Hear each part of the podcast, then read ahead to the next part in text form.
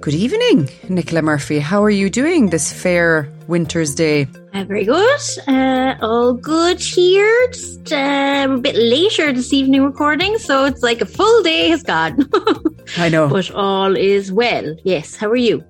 Yeah, I'm all right. Busy, very busy with work, busy with life, busy with everything, but it's good. Makes the weeks go quicker, you know. So, yeah, can't really complain. I enjoyed the merriment that was coming via social media over the weekend from Ireland. From Ireland? Jeez, I think we're all still in a state of shock, to be honest with you. I was slightly jealous, I have to say, that there was this sort of feeling of Freedom Day happening over there. And here was like, I think similar things are happening, but they didn't make a big announcement and it's not, you know, it's slower, I guess, a bit slower and incremental probably. Yeah. But no, it was great. Hallelujah. Sing hallelujah. Yeah, it was all mad, like, because it happened very quick. We went from being in the freaking depression state last week, and then all of a sudden Thursday came along, and there was rumblings on Thursday night, and next thing, Friday morning, it was getting confirmed and all that. It was crazy, sure. But I didn't go out properly. I went to meet Brian, our brother, for a couple of drinks, all right, during the day on Saturday, just to kind of soak up the atmosphere, you know, and it was lovely, I must say. But like weird, because the pubs are packed now, you don't have to wear a mask in pubs, only the people working do.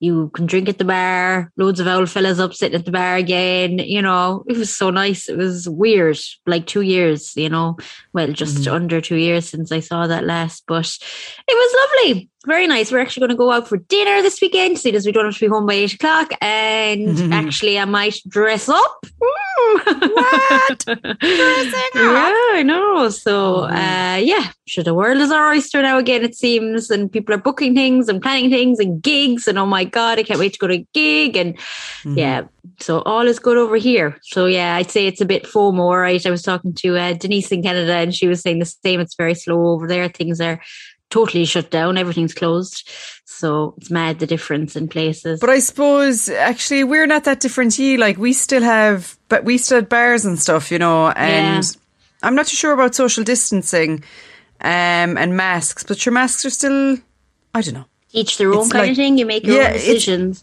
kind of, exactly. And as of next Monday they're encouraging people to go back to the office, you know, so that's similar. And here, I think they're just not making the big sort of Freedom Day announcement that Michal Martin got for himself.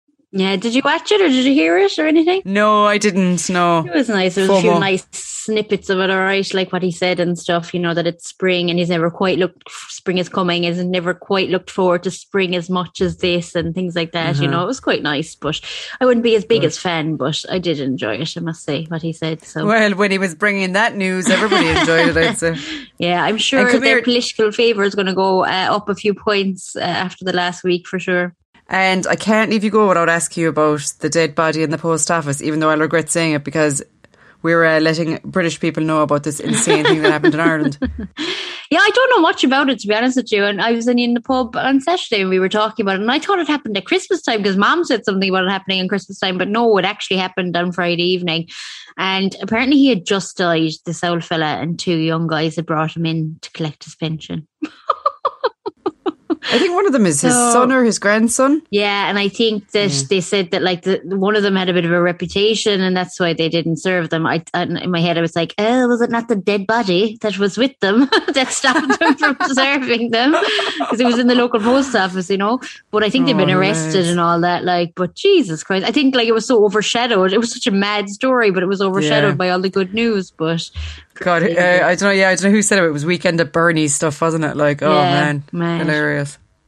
Well, that was the wild news from Ireland this week. Yes, yeah. Oh God, let's hope for not as many like complete mad stories from the rural Ireland. All we get over here is feckin' Boris Johnson having birthday parties and parties and more parties, and it would appear that Downing Street is a complete piss up of a job if you get in there, but yeah, that's what we get in the news over here, generally speaking. Yeah, should we better push on and get on with this podcast? So up first, number one. So this week, I'm talking about something that's happening in Dublin. So it'll only be really relevant to some of our Dublin listeners. But some of the stuff is going to be online, so I thought I would mention it anyway, and you can check it out. The Lord Mayor of Dublin, Alison Gilliland, is inviting everyone to join in celebrating the contributions and achievements of women past and present on February 1st for Brigit 2022, Dublin City Celebrating Women. Associated with creativity, wisdom and the traditional Gaelic festival of Imbolc, the Celtic goddess Brigit will serve as inspiration for this exciting new programme of events. She said, "I'm delighted to initiate the new celebration of women while acknowledging St. Brigit. My inspiration is very much drawn from our Celtic heritage, the fierce yet protective and creative goddess Brigit, and the Gaelic festival of Imbolc." Yeah, it's cool because it's kind of like, we want to celebrate St. Brigit, but that's not very cool, so we're going to go with the Celtic pagan thing. So the Brigit 2022 programme seeks to provide spaces and opportunities across our city to acknowledge and celebrate the contributions and achievements of women and highlight the rich tapestry of life that they have woven in all walks of life and society. Taking place across the city, there will be a host of free events, including live podcasts, gigs, walking tours, exhibitions, workshops and panel discussions. Each event will acknowledge the contribution of Irish women through the ages, highlighting their stories, promoting the immense contribution to society and welcoming the beginning of spring. So there'll be performances of songs and stories from some of Ireland's most mesmerising performers, including Imelda May, excuse me, Felish Speaks, Shibéal na Cashade and Tolu Mackay in the Mansion House. There is going to be a talk about women in STEM. It's a panel discussion with number of women who have made significant contributions to STEM over the last century, and they'll talk about how the female lens impacts on STEM innovation. Where You Lead is a podcast that will discuss a series of remarkable women in conversation with those who inspire them, like founder and CEO Chuppy Sweetman and her mother, writer and journalist Rosita Sweetman. That sounds kind of interesting. Then there is also a panel discussion about women in politics and the lack of knowledge of women, what they did during the fight for independence, how women's participation in politics has evolved and the barriers to women's political participation today. There are some walks on, including one through Glasnevin Cemetery, which will consider some of the high-profile women that were buried there, including Countess Markovic, Maud Gonne, etc., etc. And there will also be a street art tour featuring vibrant murals and art installations. The list actually goes on and on and on. If you're feeling adventurous, you can make new friends and learn something new with 50 First Skates at Capital Dock, where you learn the basics of skating, roller skating, in an inclusive, welcoming environment. There's loads on. It's lovely. Really? I feel like it should be a national thing. It's really cool. You know, next year it is. We have a bank holiday now on the 1st of February. Yeah. 2023. Yeah. We're getting it on the 18th of March this year. And then the 1st of February every year going forward. Nice. Yeah. I'm like, yay for another bank holiday, yay for celebrating women, boo for that it's a saint. Yeah. Anyway. She was still a strong woman. Yeah. For more information on these events, or if you want to go along to them or listen to them online, etc., you can go to dublin.ie/Brigit. Brigit. Brigit. Very good. That was number one. I just thought it was lovely. Lovely celebration. Nice. It's nice that they're kind of getting it out there now so that maybe people go along, and then next year when they've a day off for it, you know, in lieu of it, then maybe like more will go and stuff. It's a lovely idea. Yeah, it sounds like the Lord Mayor of Dublin is very much behind it. So fair play to her. Alison Gilliland. There's been a few good Lord Mayors of Dublin, strong women, you know, Hazel Chew last year. Hazel Chew, Mm-hmm. There you go. Over to you, Nick, number two. Two. Very good, very interesting. Well, from one awesome woman, or women, to a few more. So this week I started watching Yellow Jackets. Have you heard anything about it? No, nothing. Okay, so very good. It is on Sky, so it's on Sky Atlantic. It's also on Now TV if you don't have Sky. So it's all on the Sky Player and all that. That's where I was watching it from. So it's a drama series, but the cast is unreal. Do you know who's in it now? We probably haven't seen either of them in a very long time. Christina Ricci and Juliette Lewis are two of the main characters in it. Oh, yeah, I like both of them. Yeah, I do as well. And like Juliette Lewis is actually brilliant at playing kind of a tormented character, because I think she's probably a bit tormented herself. I don't know, but it just comes across like that. And Christina Ricci's character is completely nuts. So again, brilliant. She plays it really, really well. So it's an interesting one. Somebody was talking about it last week because it was the final of it Sunday a week ago. And I think it's, I haven't got to the final yet. I've done 8 out of the 10 episodes, but I think it must be a bit controversial or something, or I don't know what way it's going to end, but I'm really enjoying it so far. So what it is it's a drama series and it's kind of told in 2 timelines. So they're all the same characters, but some when they're teenagers and then when they're grown up. And what it's about is so there's a football team. So it's back in the 90s, 1996, a football team in New Jersey, a high school football team, are on their way to like state finals, and they're in a plane crash in the middle of nowhere. The plane crashes in a like very forested, mountainous area. And obviously some people die and some people survive. And it's about their story. But we see like 3 or 4 of the main characters that were in the plane crash are still alive. So we know some of them survive, but we don't know what happens to everyone else. We just know there's these 3 or 4 characters, and Christina Ricci and Juliette Lewis are 2 of them.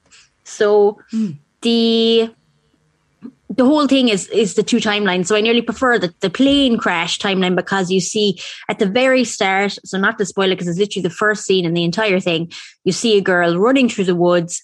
There's snow on the ground and basically falling into a trap, and there's all these wooden spikes and basically completely impaling herself on all these spikes. Oh my God, so there's a whole other element of a dystopia. Yes. Betty Land. And then you literally see them like kind of dressed up. You can't see their faces, but it's like they've completely turned like feral, you know. They kind of have like mad like skins on and stuff, like animal pelts and stuff, and you see them eating this person. Oh my God. Yeah, so like, well, Chuck, like it's not that graphic, but you see them like, you know, them slitting her throat, and you don't see the person's face, and you see them like cooking, and that's kind of it. And that's how it starts. So you're like, okay, we know it's all going to turn really bad. And we know that they're going to grow up, some of them, that they survive, and it goes from there. I'd say there's going to be a good few series of it, because like I can't see it getting to that point. It's like Last Meat's Alive. I always remember that scene where they start carving the meat out of your man's ass when he's frozen and alive on the side of the mountain. I watched Alive when I was about 7, I'd say, and it's like still haunts me. But very much like that. Really enjoyable though. I really liked it. Hopefully the ending is good, because like I said, we're 8. Well, we're just going on to the 9th and 10th episode tonight. I've watched it with Cher too. He enjoyed it as well. So sometimes I know we talk about things that are maybe really focused, but the acting is really good. And that some of the like modern storyline is a bit boring. Not boring, but just, you know, it's kind of like, I suppose it's a kind slower of grown up version. Slower. Yeah, the plane crash one is more exciting. But really enjoying it. So that's my recommendation for the week. Yellow Jackets on Sky. It's on Sky and Now TV in Ireland or the UK. If you don't have Sky, you know, you can get Now TV, and I think you can get it for free for a few months. So if you're looking to watch it, all the Sky stuff is on there too. So if you don't pay for Sky, you can get everything on Now TV. So there you are. Cool. I started watching a thing last night called Trigger Point, which has can't remember her name. The girl from Line of Duty. Kate from Line of Duty. Yeah. Oh, who is also Lolly and This is England. Vicky McClure? No. Vicky McClure, yeah. It's about a bomb disposal unit in England. Yeah. Oh. So literally the first episode. So the bodyguard slash Line of Duty. Kind of, yeah. Meets the Hurt Locker. You know, they're bomb disposal experts. So like literally the first episode last night was one incident they go to, and they find a bomb and it's a dud, and they go on to the next one, and there's like 4 different bombs, potential bombs, you know, and it's just, it's quite edge of your seat stuff, you know, but it's well done. It's, sounds good. She's a little bit typecast in it, you know, kind of tough copper, blah, blah, blah. Interesting. Like quite an explosive ending. Let's just say that, right? Oh, but is it how many? Is it a part of multiple parts? Or yes, it's new series. So I don't know how many parts are, I didn't look it up. And the other thing I saw, I'm nearly finished Dopesick, Nick. I thought it was on the last one last night, but actually I've got one to go tonight. Oh, yeah, enjoying it? Loved it, yeah.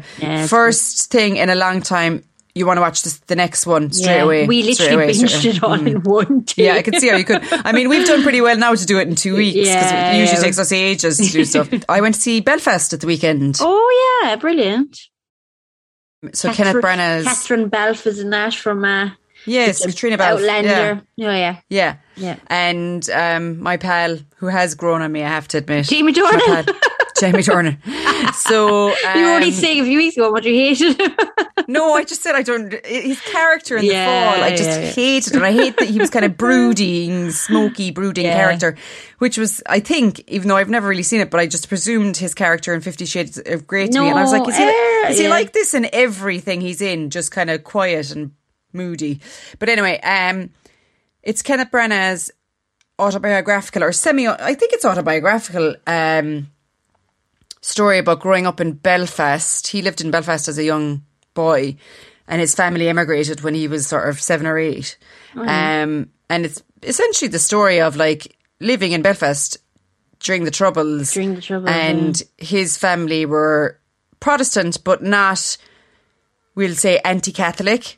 Mm. And it kind of tells, it's interesting, it kind of tells the side of story maybe we haven't heard before, which was the people who were caught up in the Troubles but didn't come down strongly on one side or the other. Interesting. You know, just wanted people to live together and peaceful and all that. And it's just a love story, and it's just a story of a family, and you know, it's just little clips of life in that family over those years, and it's lovely. It's very nice. I was texting into the family WhatsApp group the other night because Judy Dench is the grandmother in it, and she is the absolute spit of my grandmother Murphy. It was distracting actually when I was watching the film. Her accent is a little bit dodgy. Is it? It's hard. Yeah, a little bit. Unfortunately, it's very hard. Yeah. But loads of sexy Belfast accents otherwise. So I've got a soft spot for the northern accent. Yeah, it was brilliant. Really enjoyed it. Great. Yeah, fab. Just lovely. Just a lovely film. Now, there is some violence in it, like, and there is very sad bits. I was nearly in tears in the opening scene. Yeah, I think that was putting me off watching it because I just don't... there's only maybe 2 or 3 kind of tough... Yeah, that's okay, so I'm glad you said that. ...scenes. Yeah, I might give it a go. Joy of being in the cinema. I cannot tell you. Yeah, that was your first time in like years. Well, no, a year and a half. Summer 2020 I went. Yeah, exactly. That's the last time. So no, it was nice. But God almighty, the cinema was so expensive. It's just isn't it mad? I'd say people haven't returned properly because like even for us too, it's like, do we want to watch that or will we wait a few weeks, you know? Yeah. I'd say we spent £50.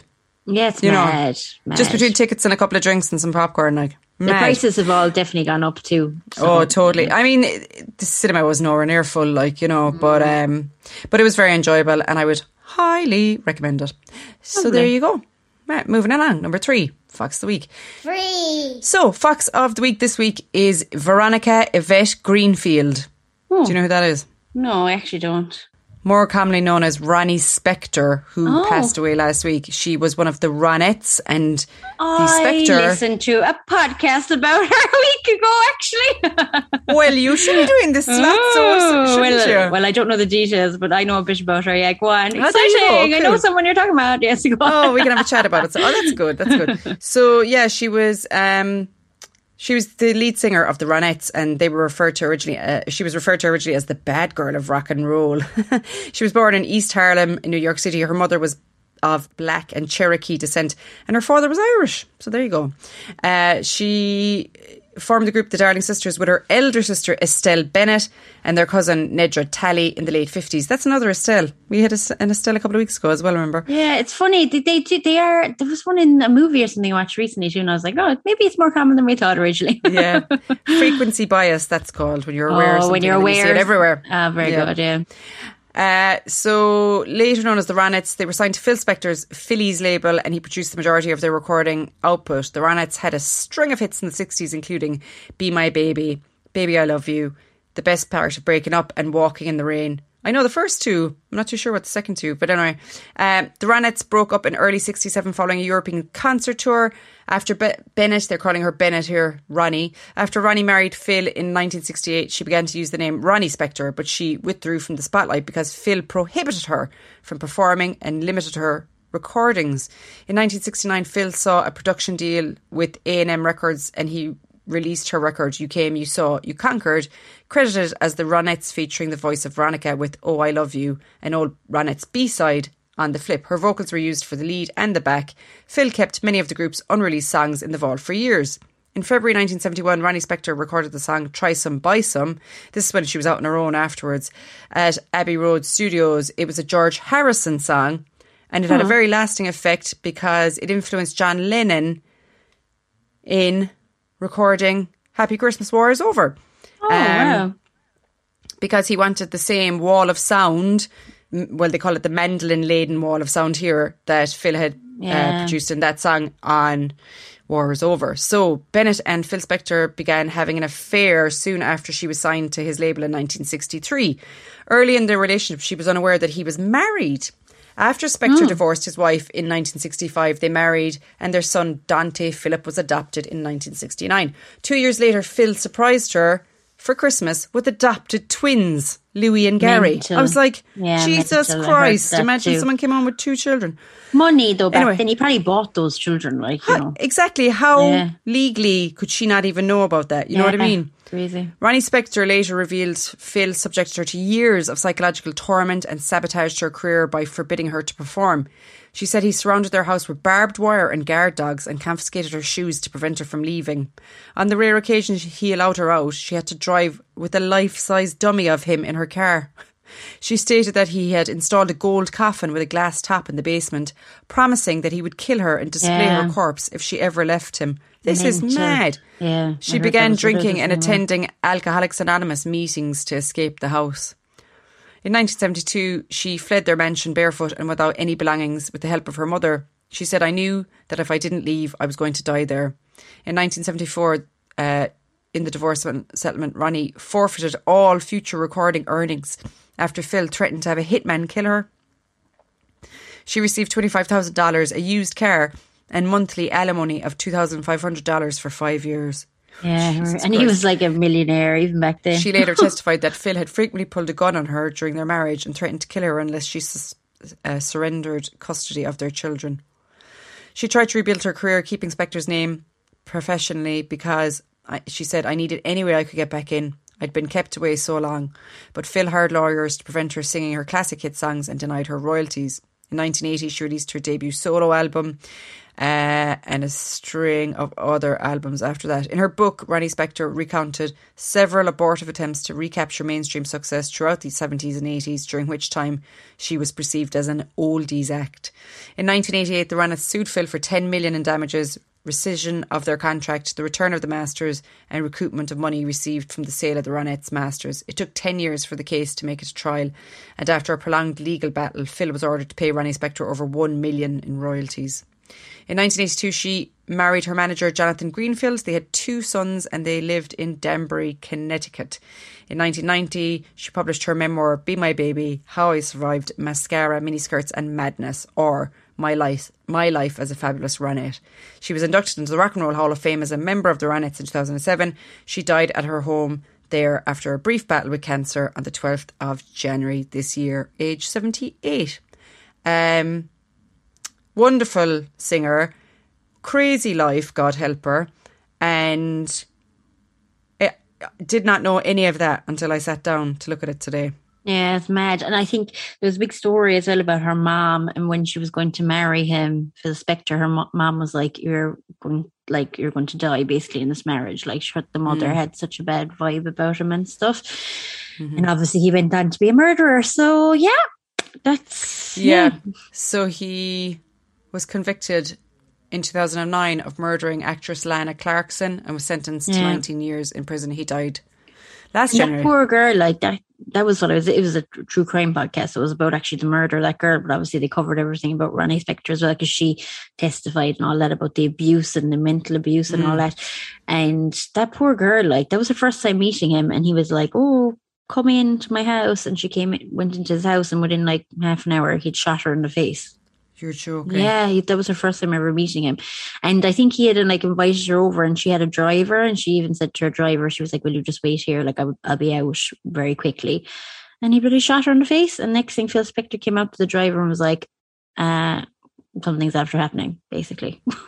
Yeah, he rang, I read about it a little bit today, he rang 911 and said, I think I killed someone. And then later on his defence was that she was kissing the gun. Yeah. Like she had a shotgun shot in her head, bullet in her head. And his thing was, it was an accident, she was kissing the gun.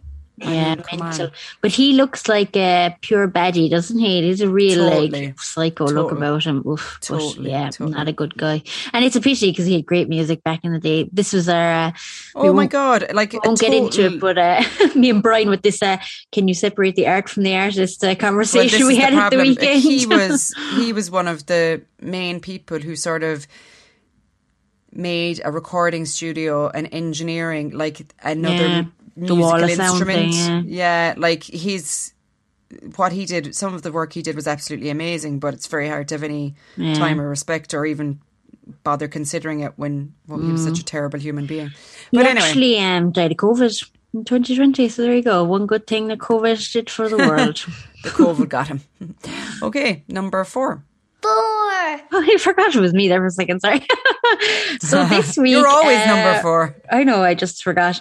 This week, it's actually a bit of an unusual one because it's something that I started, not that I got into lately, but it's something that I enjoy lately is abandoned houses and places and things like this. Yeah. Did we not do this already? No, I did something similar before about it, but these things is like, even like there's this, and this one I'll give you the Ash, but it's all about like Gilded Age mansions, so it'll tell you about like the mansions of the Gilded Age and how like their influence on places like New York and all that. And I got inspo because of that new TV show that's coming out, The Gilded Age, which I think was out last night. We'll talk about it next week. You know, it's kind of the new like Downton Abbey. It's from the makers of Downton Abbey, so it's kind of the same vibe as Miranda's in it, isn't she? Miranda from Sex and the City's in it, I think. Is she?